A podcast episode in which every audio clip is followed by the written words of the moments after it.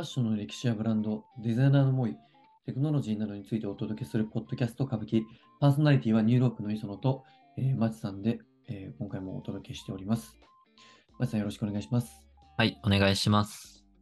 えっ、と、ビームスの前回、えっ、と、歴史ですね、についておはい伺いしていて、えっと今回も歴史なんですけども、まあ、ファッションに与えた影響などをちょっと教えていただけるということで、結構ビームスって、そのファッションを牽引してきたようなブランドという、ブランドっていうか、ショップというか、企業なんじゃそうないかですね。うと思うんですん。けど、はい。やはりあの、アメカジとかアメリカのカルチャーを与えてきたっていうところが結構大きいんですか？そうですね。まあ、元はやっぱりアメリカンスタイルっていうのを発信してた、そのセレクトショップなので、うんうんうん。まあ、アメリカンスタイルっていうのを日本に持ってきて、うんまあ、浸透させたアメカジですかね。まあ、うんうんっていう認識で合ってるんですけど、まあ、もっとこう、なんでしょうね。結構、いろいろ自由な発想をうん日本に持ってきたセうんショップだなとも思ってて、へーまあ、そこ辺が面白いので、ちょっと深掘りしていこうかなっていう。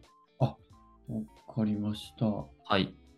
えっと、ビームスがですね、オープンしたのは1976年なんですが、うんうんうん。まあ、その当時からアメリカンスタイルっていうのを日本に持ってきて、うん。そのユニークな発信っていうのをしていたんですが、うん。えっと、当時のスタイルっていうのは、東海岸のアイビールックと西海岸のサーファースタイルを取り揃えた品揃えで、まあ、いわゆる、る、大まかに言うとアメカジ。うん。うん。っていうのを発信してたんですよね。うんうんうんで、ビームスが開拓したそのアメリカンスタイルの優秀さっていうのは、うん。まあもちろんアメカジのラフさだったりとかうん、気軽に着れるっていうところもあるんですけど、うんまあ僕が一番すごいと思ってるのは、こう、ブランドにとらわれない自由な着こなしができるっていうところですね。ほうほうほうほう。まあというのもですね、はいはい。あの、今ではこう、当たり前のようにファストブランドだったりとか、うん。そのファストファッションだったり、ブランドを気にせずこう、ファッションを楽しむ人が多いんですけど、うんうんうん。70年代って、その、いわゆる DC ブランド、うん。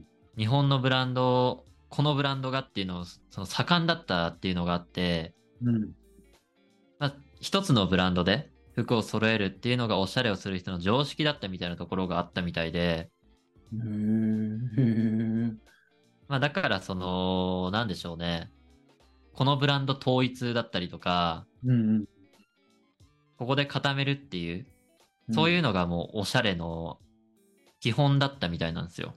基本だったんですねそ僕らたちからすると、その、今いろんなブランドで溢れてますしうん、古着着たりとか、いろいろこう選択肢が多いじゃないですか。ね、多いですね、めちゃくちゃ。でも当時はやっぱりその、なかなかそういう、いろいろ取り入れるっていうのがあんまりこう浸透してなかったみたいで、ね、だから僕も今の現状しか知らないんで、なかなか当時の状況まで把握はできないですけど。まあそういう時代もあったみたいなんですよね。え、じゃあ、例えば、その DC ブランドっていうと、ギャルソンとかもそれに入るってことそうです、そうで。す。だからまあ、一世三宅、そうとかギャルソンで統一したりとか、まあだから、ファッションと言いつつも、ある意味宗教に近いような、なるほどなまあ今っぽく言うと推しのブランドだけを着るみたいな、はそういうところがあったんですかね。あ。ちょっとわからないんですけど、なんとも言えないんですけど、そうねそう、多分そういう感じかなと思ってるんですよ。なるほど。まあでもそのブランドものって、まあうんやっぱり良くも悪くも流行り廃りが早いんで、うんうんこう長年着ていくっていうのはやっぱり向いてなかったんですよね。うん。まあそれは実際今でも、その、そうだなって思うところはありますし、うんうん。で、そこでビームスっていうのはブランド関係なしで、もしかも長く着やすいようなラフなアメリカンスタイルっていうのを日本に連れてきて、う、うんうん。こう DC ブランドばっかり着てて、まあもう正直疲れてきたなっていう人たちが、うんそのアメリカンスタイルに惹かれたんですよね。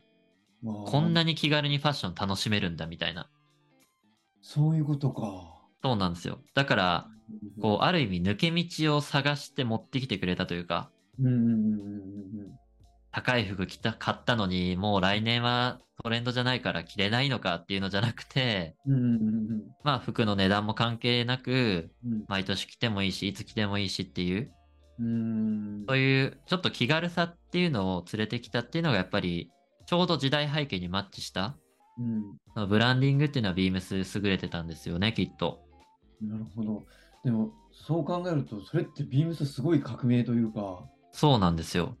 だから、今では当たり前になってるって僕言いましたけど、うんその当たり前っていうのを作ってくれた一人者でもあると思うんですよね。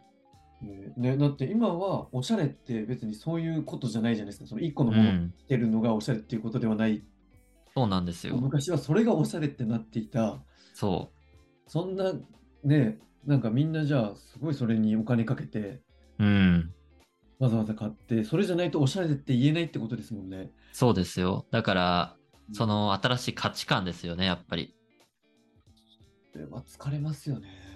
疲れますよ。やっぱり T シャツ着て休みの日とか過ごしたいじゃないですか。外出るときは。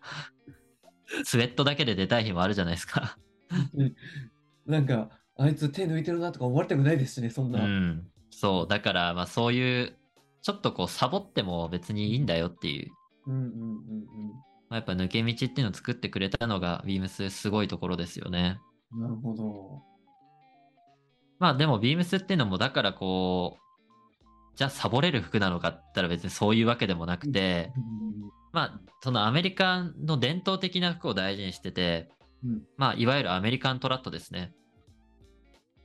で、これがこうアメリカの伝統的なファッションスタイルの一つで、うんまあアイビールックって呼ばれるものなんですけど、はい。まあよく聞きますよね、アイビールック。よく聞きます。はい。で、これはですね、IB リーグって呼ばれるうんアメリカ東部の名門8大学、まあその中にはハーバードだったりとか、はい。イェールとかコロンビア大学とかが膨らまれるんですけど、うんそこが競い合うアメリカンフットボール大会の名前が由来になってるんですよね。うん。うんうんで、こう、IB ルックはアメフトが由来になってるから、うんプレー中のこう、ユニフォーム的な、ちょっとスポーティーな服装を IB ルックって思うかもしれないんですけど、はい。そこは違ってですね、なるほど。あの、大学に通ってた学生たちの服装が IB スタイルっていう風に認識されていって、うんそこを真似して IB ルックになってるんですよね。うんうんうんうんだから学校生活を過ごすための学生の服装なんで、うんまあ、かなりリラックスしたラフなスタイルっていうのが特徴です。ああ、じゃあスウェット上下でいっちゃうみたいな。そうですね。まあそんな時も多分あったと思いますよ。うんうんまあでも古典的な IB ルックの基本スタイルって言われてるのは、うんはい。あの紺のブレザーにうんうんボタンダウンシャツと、あとまあスラックスにペニーローファーっていうのがキーアイテムって言われてて、うんうんうんまあなんて言うんでしょうね。僕たちが想像してるスウェット T シャツとかっていううん。砕けた服装っていうよりも、うん。まあカジュアルの中でもちょっとかっちりしたアイテムっていうのを使ってるのが、まあ古典的な IB ルックって言われてます。やっぱりそれはその名門の大学だからちょっとこう小増しな感じな、そうですね。まあやっぱメーカー、名門っていうところもあって、うん。まあその通ってた学生っていうのも結構裕福な家庭で育った子供たちがほとんどだったので、うんうん。まあ服装もこう品のあるアイテムチョイスっていうのが当然だったんですよね。うんうんまあでもこうアイテムだけ聞いていくとそのセットアップでうん。結構硬い印象って思うかもしれないんですけど、はい。IB ルックってその硬さの中に作るちょっとした抜け感っていうのがポイントで、そこに柄ソックスを入れてみたりとか、はいまあ、柄のネクタイだったりとか、はい。あとまあ、靴は硬い印象を作りたいなら、そのプレーントゥーだったりとか、ストレートチップっていうのが定番なんですけど、そこを一番カジュアルなローファーにしてみたりとか、うんうんうんまあ上品さをしっかり作りつつもラフな遊びをしてあげると、こういい感じの IB ルックできるんですよね。うん。うんまあだから、その当時の学生の服装とか検索したらすぐ出てくるんですけど、はい。IB ルックって昔でも今見てもかっこいいんですよね。ああ、でも昔の写真とか僕も見たことありますけど、なんかイケてますよね。そう、イケイケの学生なんですよ。ね。だからまあ品がしっかりあるんですよね。うん。まあだから、そういう IB ルックっていうのをビームスっていうのは普及したんですけど、うんうんうんまああの、70年代後半にビームスが立ち上げられてから、原宿にこう、アメカジを連れてきた、もう、その時こう原宿って全然ファッション盛んじゃなかったんで。まあ本当黎明期だったみたいなんですけど、まあその先駆者として、そのファッション連れてきた先駆者、かつセレクトショップの先駆者としてビームスっていうのはすごい知れ渡ってますね。うん。ああ、なるほどな。そうなんですよ。アイビールックも広めたんですね。はい。で、まあ日本の IB ルックの歴史って、うんちょうど戦後ぐらいからうん。はい。始まってるんですけど、あ、そうなんですね。そうなんですよ。その1960年代頃から流行った、まあ流行ったというかあったって言われてて、あーあ1960年代の IB ルックっていうのは、ー、当時のアパレルブランドバンっていうものがあったんですけど、うんうんうん。その VANによって結構人気が出てきたみゆき族っていうのがあって、これも聞いたことありますね。そうですよね。みゆき族も多分聞いたことある人いるんじゃないかなと思います。うんうん。で、みゆき族から始まって70年代のヒッピーとか、うん。あとジーンズとかスニーカーなどのこうカジュアルなアイテムを取り入れた西海岸系とかサーファー系っていう、ここら辺からこうアメリカのスタイルが強くなるんですけど、まあ戦後からこう10年、まあ15年ぐらい。の間でこうアメカジ、アメリカの文化を取り入れたファッションスタイルっていうのが徐々に確立されていったみたいです。へえまあでも、あれなんですね。その西海岸系なんですね。そのサーファー系というか。そうですね。なんであ、まあ西海岸系のその、うんうん今だったら何でしょうね。デウスとかもそうなんかな。そあのー、デウス。はい。ちょっとサーファー系のブランドだったりとか、はいはいはい。わかります。まあそういう系が当時はアメカジとして人気だったみたいです。で、まあ当時のこうアメカジとか IB ルックって言われても、正直今とガラッと変わってて、うんうん。まあピンとこない人も多いと思うんで、うんその、お手本になる人いないかなって僕探したんですけど、うん。はいはいはい。ありがとうございます。あの、当時のアメカジについて知りたいなら、はいそのアメリカの俳優さんで、うんアンソニー・パーキンスさんとジョージ・ハミルトンさんっていう方がいるんですけど、うんうんうんその方たちって IB ルックの教科書的存在だった俳優なんですよ。へえそんな人がいるんですね。はい。でで、僕もそのアメカジの雑誌とか、そのいくつか持ってるんですけどうん、どの雑誌にもこの人たち出てくるんですよね。そうなんですね。はい。映画出てる方で、その映画の格好とか、うんこれを参考にした人が多かったみたいな情報が載ってて、うん。まあじゃあもう数冊に出てくるならこの人たちは間違いないんだろうなっていうことで、まあアンソニー・パーキンスさんとジョージ・ハミルトンさんっていうのをちょっと調べてみると当時のその IB ルックを知れますね。へーへーそんな人もいるぐらい、そうなんでですよ。アイビールックっていうのは、こう浸透してるというか、ま、うん守ってるんですかね。それ、それがおしゃれだからみんな知ってるってことでいいんですよね。まあそうですね。もう、その象徴、伝統的なスタイルの一つなので、うんうんまあもう大げさかもしれないですけど、日本でいう着物とか、うん。うんうんうんうんうん。まあうそういう感じのちょっと文化的な一面もあるかもしれないですね。ーん。うん。で、まあ、アメリカと日本のその IB ルックってやっぱ渡ってきているものなんで、はい。ちょっと解釈が違ったりとかして、はい。こう、日本とアメリカの IB ルックの違いっていうのもその当時の方たちを見るとわかるので、うーん。そういう一面も知れて面白いですね。うんじゃあちょっと次80年代に行きましょうか。いよいよ。はい。で80年代になるとですね、うんあの、アメトラを基盤にした、こう、英国のテイストっていうのを求められるようになっていって、今度はイギリスですね。うんうんうんうん。で、ビームスはイギリスのファッションに焦点を当てた展開っていうのを開始し始めます。あら、次はイギリスなんだ。はい。そうなんですよ。で、まあ、イギリスって言ったら伝統生地のツイードを用いたセットアップだったりとか、うんえっと、当時のイギリスってスーツの上にマウンテンパーカーをはや羽織るっていうのが、まあ、うんフレンチスタイルのそのトレンドというか流行りだったみたいなんですけど、え、おしゃれですね。そうなんでですよね。まあそういうアイテムをピックしてうん発信してったみたいなんですよね、ビームスは。へえ。で、その80年代中頃には、ついにビームスがパリとロンドンにオフィスを構えて、え、もうそんな初期から、はいはいはい。そう、そうなんですよ。世界進出を果たすんですよね。めっちゃすごい。で、そこからさらにこう、地域に特化した、世界のその有名な記事に特化したうん服作りっていうのをその現地で行えるわけなんで、うんうん。まあ、米国のメーカーだったりとか、その地域のメーカーとか工場とつながりをしっかり作っていって、うん。もう80年代後半には自社のオリジナルのこう記事だったり、アイテムっていうのを生産っていうのをどんどん探求し始めていきます。うーん。で、イギリスファッションってこう、アメリカ、アメカジと比べると、うん。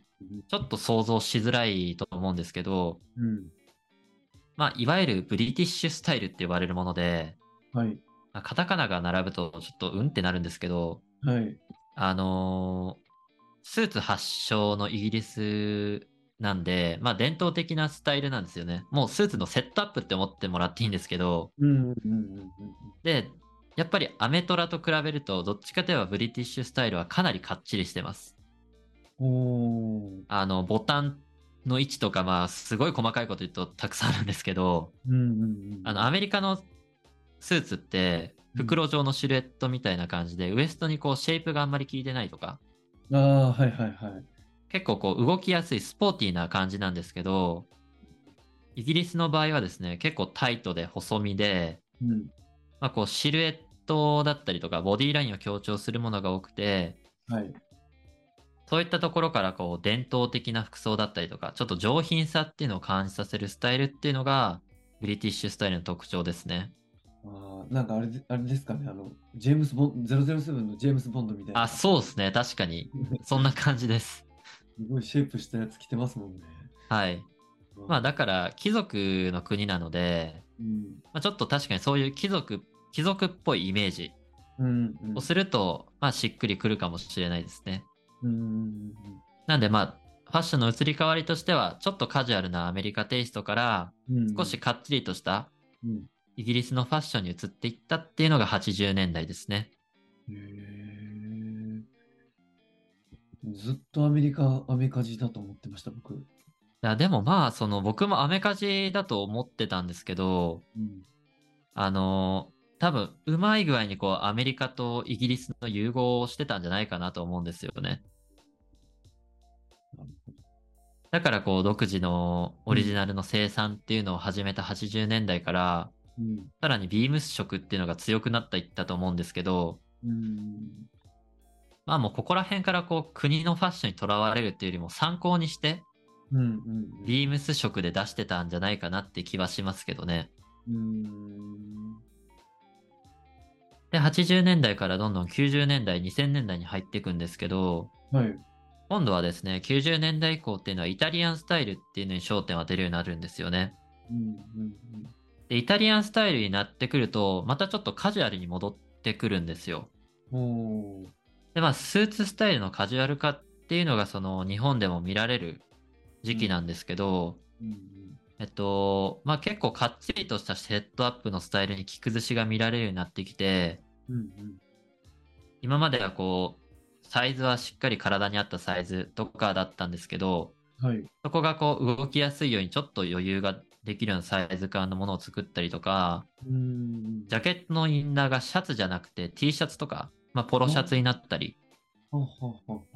あと化学繊維を使ったこう伸縮性に優れた素材が出てきたりとか、うん。まあここら辺からちょっとこうスポーティーなルックに変化していく時代だったんですよね。うん。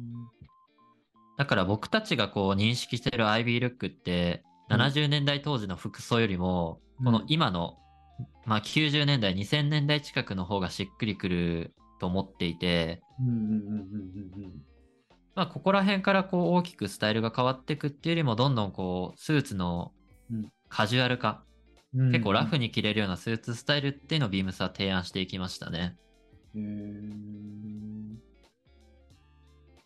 まあだからその70年代、80年代、90年代、2000年代ってどんどん歴史を重ねていくんですけど、はい。まあビームスってその、その時の時代に適した服装を作っていくことで、すごいファンを獲得していったと思うんですよ。まあだから、その立ち上げ当初もそうですけど、うん。しっかりその時のニーズっていうのを読んで、ああ、確かに。しっかり提案していったから、こう、今の地位をしっかり獲得したんでしょうね。うーん。なんか時代の流れを読んで、う次のん。指定を打つのがうまいというか。そうですね。だって結構面白くないですか？そのアメリカからイギリスからイタリアっていう、でそうですね、も各国のスタイルを取り入れてるんで、う、ね。なかなかこう、売れてるスタイルから違うスタイルを発信していくって勇気のいる方法だと思うんですけど、そうですよね。普通ならもううん焼き増しじゃないですけどね。う、よむしろそこに特化していく方が楽じゃないですか。しっかり売れるでしょうし。うんうんうん。まあでもそこはしっかり研究していって、新しいことを取り組んだからこそ、うん。まあ今のセレクトショップとしての立ち位置があるのかなと思いましたね。なるほど。でもミックスしていくっていう、そういうのが、とらわれてないのがビームスみたいな。そうですね。そこがもうもはやビームススタイルになってるというか。うんうん。ありがとうございます。はい。それでは今回もご視聴ありがとうございました。